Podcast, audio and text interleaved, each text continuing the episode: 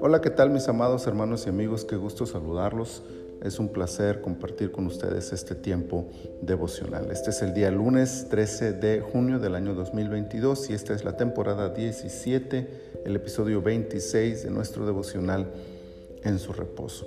Primero de Crónicas capítulo 26, versículo 28 dice, Asimismo, todas las cosas que había consagrado el vidente Samuel y Saúl, hijo de Cis, Abner, hijo de Ner, y Joab, hijo de Sarbia, y todo lo que cualquiera consagraba estaba a cargo de Selomit y de sus hermanos.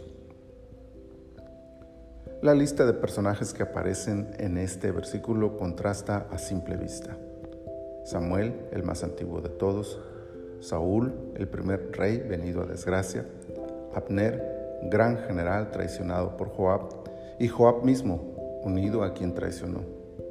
¿Qué es lo que puede unir a estos personajes tan distantes entre ellos? El pasaje señala que estos y posteriormente muchos más consagraron ofrendas especiales para Dios.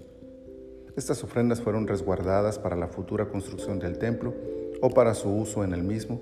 Incluso puede ser que ya con el templo en funciones, tales ofrendas se volvieran parte especial del tesoro de la casa de Dios. Lo importante a señalar es que los cuatro nombres de la lista y los que se omiten tuvieron la visión de consagrar generosos recursos para la futura casa de Dios y para honrar al Señor con sus bienes.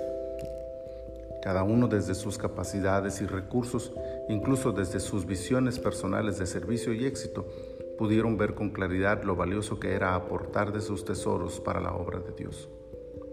Es probable que Abner no estuviera de acuerdo con la presencia de Joab en la lista, o que Samuel juzgara que Saúl no merecía ser mencionado en este grupo, pero aún así ahí estaban porque habían aprendido, igual que ellos, la gratitud y la generosidad para la obra de Dios.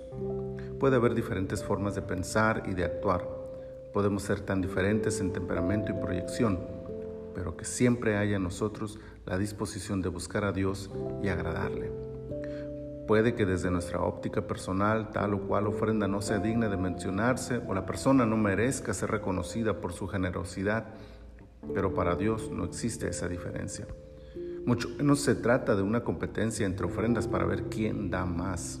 La generosidad debe ser voluntaria y surgida de un corazón agradecido que no mira alrededor para ver quién y qué ofrendan los demás, sino que ofrece de su interior una adoración sincera a Dios con aquello que ofrece para su obra. Que esto sea lo que nos distinga a la hora de expresar nuestra gratitud y generosidad con aquello que ofrendamos para Dios. Bendito Señor, muchas gracias por este hermoso día y esta nueva semana que nos regalas. Gracias por tus bendiciones y por tu respaldo en todo, Señor.